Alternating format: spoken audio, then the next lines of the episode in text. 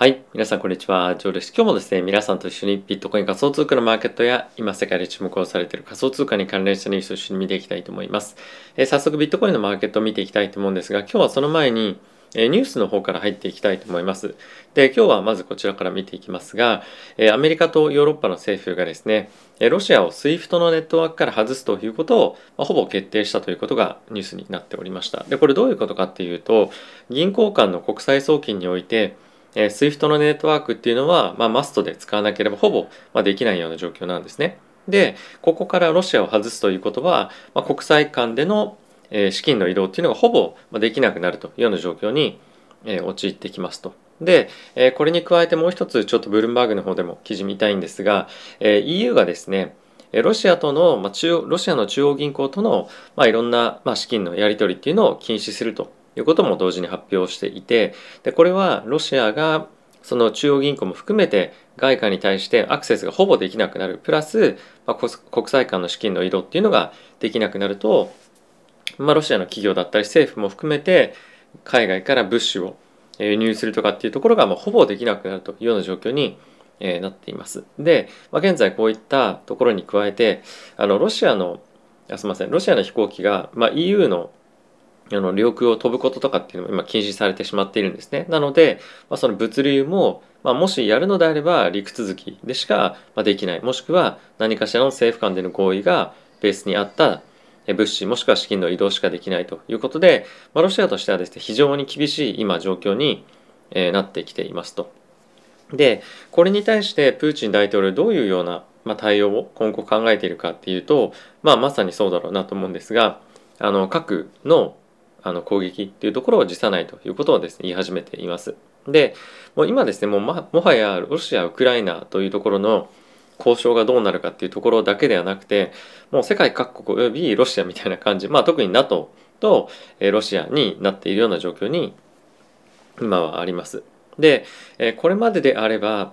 えー、まあいろんなサンクション制裁ですねがロシアに対してえー、決まってくるようであれば明確になってくればくるほど、まあ、ロシアがですね窮地に追い込まれて、まあ、いよいよ事態も収束なんじゃないかという方に動いてきていたと思いますし、まあ、それに伴って株価だったりとか仮想通貨の上昇はしてきていたんですけれどもここに来て核というところがですね実際にメディアのヘッドラインをまあ賑わせるようになってくるとサンクションこの制裁が進めば進むほどロシアのその核に対してのまああの何て言うんですかね使用の角度というかあの確率っていうのは高まっていくんじゃないかというように見られると思います。なのでこの特に週の前半に関しては SWIFT からの除外とか、まあ、いろんなかなり厳しいサンクションがロシアそしてプーチン大統領に課されることもあって結構ですね緊張感また高まってくるんじゃないかなと思っています。でその前提のもと今ちょっとチャートを見ていきたいと思うんですがえまずこちらが、えーと、ビットコインのチャートになってますね。ちょっと分かりづらいので拡大をしますと、えっ、と、まあ、一旦ちょっと大きく戻ってきてはいるものの、またちょっと上値が重くて下に突っ込んでいきそうな感じが若干ありますと。で、えー、こちらが、まあ、イーサなんですけれども、同様のチャートなんですが、ちょっとですね、やはり、あの、このプーチン大統領の核に対しての言及とかっていうところが、え、徐々に出てきたこともあって、このアジアの早朝の時間、まあ、もしくはそのアメリカのまだ、まあ、夕方の時間ですかね。で、え結構マーケットが、まあ、崩れてきそうな感じが出ていると。で、まあ、これ僕のあの短期的なビューの考え方ではあるんですけれども、あの可能性として、もう一旦ここの底根のところをトライしに行くという局面が出てきてもおかしくないなと思っています。なので、まあ、今ちょっと安くなったからといって、ディップで買うみたいな、まあ、この瞬間で意味ですね。は、ああの今非常に危ないなと思っていてやっぱりマーケットで急落のリスクっていうところが今非常に高いもしくはそこを、まあ、株式マーケットとかが空いてくると余計にドライブがかかってマーケット暴落したりする可能性も、まあ、十分あるんじゃないかなと考えています。で、まあ、これに加えてまあ世界の経済状況というところも悪化してくる可能性もありますしまたロシアのですねロシアンルーブルが、まあ、1ドルあたり、えー、大体、えー、と週末終わる前までは84とかだったんですね。で、このマーケットが開いた途端に、1US ドルあたり84だったのが150ぐらいまで、まあこれルーブルが下落していることなんですけれども、下落するんじゃないかというふうに見られています。でそれに伴ってやっぱりアメリカあのアメリカでも、まあ、その SWIFT に対してのでこれに伴って、えー、ロシアのおそらく一般市民の方々は、まあ、週末にもうすでにやってると思うんですが、まあ、銀行に駆け込んで少しでもルーブルをあの手元にあって、まあ、それもしくはそのドルを調達に走ると。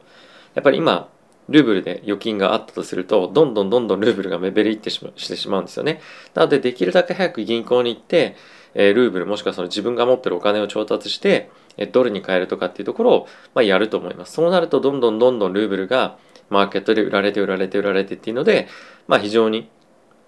えー、国内経済に対しても大きくダメージが起こるんじゃないかと、えー、思います。そうすると、まあ、余計プーチン大統領としては、えーまあ、経済的に厳しい状況にロシア国内もなってしまうので、まあ、ますます核に対してうわもう使うかみたいな感じに、まあ、なってくるんじゃないかなと正直思うんですよね。なので今こういうふうに短期的に下落してきてる局面で、まあ、ディップで買うとかっていうところは、まあ、非常に危ないなと思う一方であのどういうふうに議論が進むっていうのがほぼ、まあ、想定できないような状況になってるのであの極端なレバレッジだったりとか、まあ、あとはそのあの、まあ、楽観的なビューを持っての取引っていうのは少し気をつけた方がいいなと思っています。で、じゃあまあ僕はどうするかっていうと、まあ、ほぼ今の現状では動かないと思います。もう一旦下にドーンと突っ込んでくるどっかのタイミングであれば拾ってくるということはあるかもしれませんが、まあ、今このタイミングで、じゃあ核に対してプーチン大統領が何かコメントを、したから、まあマーケット下がるかもしれないよねと。ただし、まあ、すぐそれに対してアメリカなり NATO がコメントしてくるかもしれない。で今ドイツに関しては、まあ、このあのロシア・ウクライナの、えーまあ、いわゆる起こっている戦争に対してまあ、介入をしようとしてきているっていうところもあるので、まあ、ちょっと状況がどういうふうに転ぶか全く読めないような感じに今なっていると思います。なので、まあ、非常に気をつけていただきたいなと思っています。はい。で、えー、ちょっとだけツイッターのタイムラインを皆さんと一緒に見ていきたいと思うんですが、えー、今ですね、ロシアに対しての物品の、まあ、輸送、搬送とかっていうところが、まあ、非常に難しくなってますよということを先ほどお話ししたと思うんですけれども、まあ、ここにもある通り、まあ、UPS、これ日本でいうと黒猫ヤマトみたいなところなんですが、えー、インターナショナルシップメントトゥロシアは、まあ、あの、しばらくできませんということを言っています。まあこれウクライナに対しても同様の状況なんですけれども、あとは FedEx ですね。これもまあ同じようなサービスなんですが、まあロシアに対しては、まあ一時的ではあるものの、あの輸送とかっていうのができないような状況になっている。あとは世界各国の中央銀行がロシアのアセット、例えばロシアンルーブルとかロシアに関連した株ですよね。こういったものを売却しますということをえー、まあ、アナウンスしてました。これは先ほど、えっと、今オーストラリアの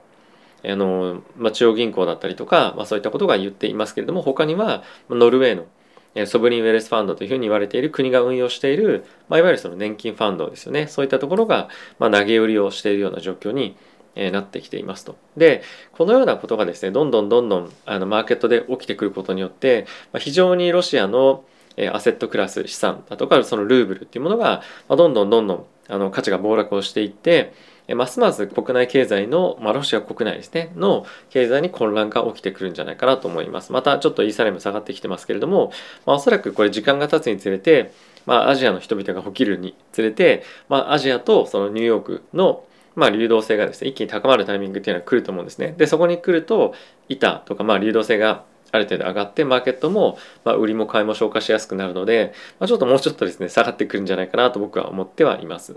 なので短期的なこの下落局面っていうのは、まあ、レバレッジもしくはそのスポットであの下落を取りに行くのもいいと思うんですけれどもボラティティかなり高くなると思うので、まあ、非常に気をつけていただきたいなと思っております。でやはりまあこういった世界情勢をですね反映して、えウクライナに対して今どんどんどんどんクリプトを通じてですね、えー、今資金というか寄付がされているような状況になってきていて、まあ、非常にウクライナを支持する声が世界各国から高まってきているというような状況にあります。で、その一方で、まあ、こういったその戦争に関連した寄付をするということは、まあ、誰かをですねあの戦争によって苦しめることにもつながっているいくんじゃないかっていう考え方も、まあ、やっぱりあると思いますので、まあ、そういった議論もいろんなところで行われていますので、まあ、あのその寄付をする際に、まあ、あの結構なんだろうなまた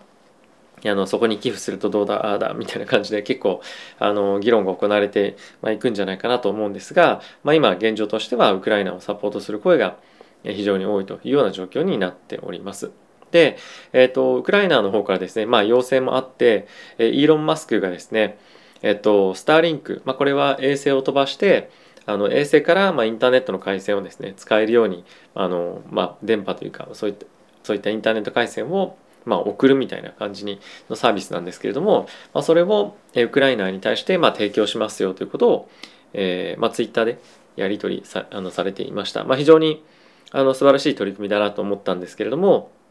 まあ、実際にあの本当に世界が今まさにウクライナに対して支持をしている、ま、状況かと思いますのでますますプーチン大統領としては厳しい状況になっていくんじゃないかなと思っております。はい。で、えー、ここからですね、簡単に仮想通貨に直接的に関係あるデータだったりとか、まあ、ニュースですね、見ていきたいと思うんですけれども、えー、まずはこちらから見ていきたいと思います。こちら、グラスノードのデータなんですけれども、えー、ホドルウェーブというものになります。で、これ何を示しているかというと、マーケットの、ビットコインのマーケットの中で何割ぐらいの人が、まあ、長期保有家なのかっていうものを表しているチャートになるんですね。で、少し数日前まではだいたい6割ぐらいが長期保有家長期投資家がビットコインを持ってるというような報道をいろいろとされていたと思うんですけれども、まあ、今のタイミングで大体7割まで、えー、上がってきていると。でこれは別の言い方をすると、まあ、短期ショートタームホルダーの人たちは、ま、どんどんどんどんポジションを外していってるような状況になっていますと。なので今市場でビットコインを持ってる人たちについてはほとんどの人たちが長期投資家でありますよと。なのでマーケットがこの数日前もそうでしたけれども、まあ、急落するタイミングでも、まあ、マーケットでは売りませんと。なので、先物ベースだったりとかで、主に短期で売買している人たちが、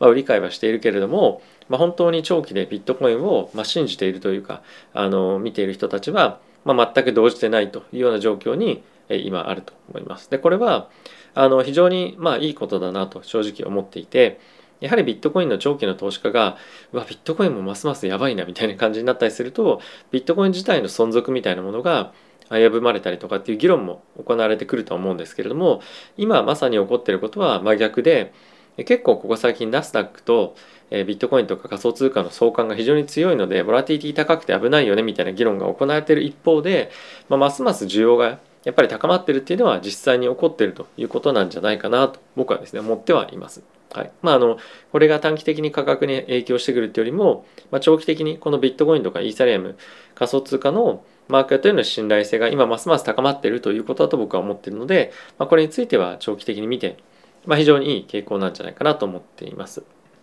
で、これは週末での動きなので、まあ、あくまでも参考程度なんですけれども、これオプションのマーケットで3月25日のコールオプションがめちゃくちゃ今買われているというような状況になっています。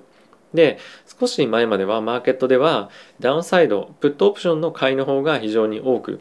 あったというような状況にあったんですけれども、ここに来てですね、大きくマーケットのそのポジション取りっていうのが変わってきていると。で、これ3月25日で見てみると、まあ、一番この突出してボリュームが多かったタイミングは、まあ、タイミングっていうかその値段が4万5千ドルのコールオプションになってきていますので、まあ、この辺りは一つ大きくマーケットの、まあ、見る目が、まあ、この週末で変わってきている状況に今まさにあるかなと思います。でこれもあの週末の状況ではあるので、まあ、ロシアのプーチン大統領が、ま、核兵器実際に使うぞ使わないぞみたいな議論がされるとまた大きく変わってくる可能性は十分にあると思うんですけれどもやはりまあマーケットこれだけあのまあいろいろと情報が交錯している中で本当毎日毎日プットオプションの買いコールオプションの買いが毎日すごい出てきたみたいな感じになっているのでかなりですねダイレクション、まあ、方向感を、えーまあ、予想するのが難しい状況になっていますと。なので、まあ、本当に自分たちがまあポジションを、えー、とまた下がってきてますね。どんどんどんどんあの取る際に、まあ、気をつけた方がいいなと思いますし、まあ、今日言ってたことが明日は通じなかったりとか、まあ、明日こうなるんじゃないかと思ってたらもっとすごいことが来るとかいうような状況になりかねないので本当にマーケットで今ポジションを取るときは気をつけていただきたいと思いますしポジションを維持するという得意でもあってもやっぱりその一時的な大きなその 10%20% の暴落みたいなものは気をつけていただいた方がいいかなと思っております。まあ、ちょっとマーケットの動きが急なこともあるのであの、まあ、LINE だったりとかあとは、あの、なんだ、ショーツ動画とかでも出していきたいと思いますので、まあ、ぜひですね、あの概要欄、コメント欄にもあります通り、えっと、LINE の公式アカウントで、まあ、情報も、まあ、随時ですね、まあ、いろいろと必要に応じてアップデートしていきたいと思いますので、そちらの方も登録していただけると嬉しいです。はい。ということで皆さん今日も動画ご視聴ありがとうございました。また次回の動画でお会いしましょう。さよなら。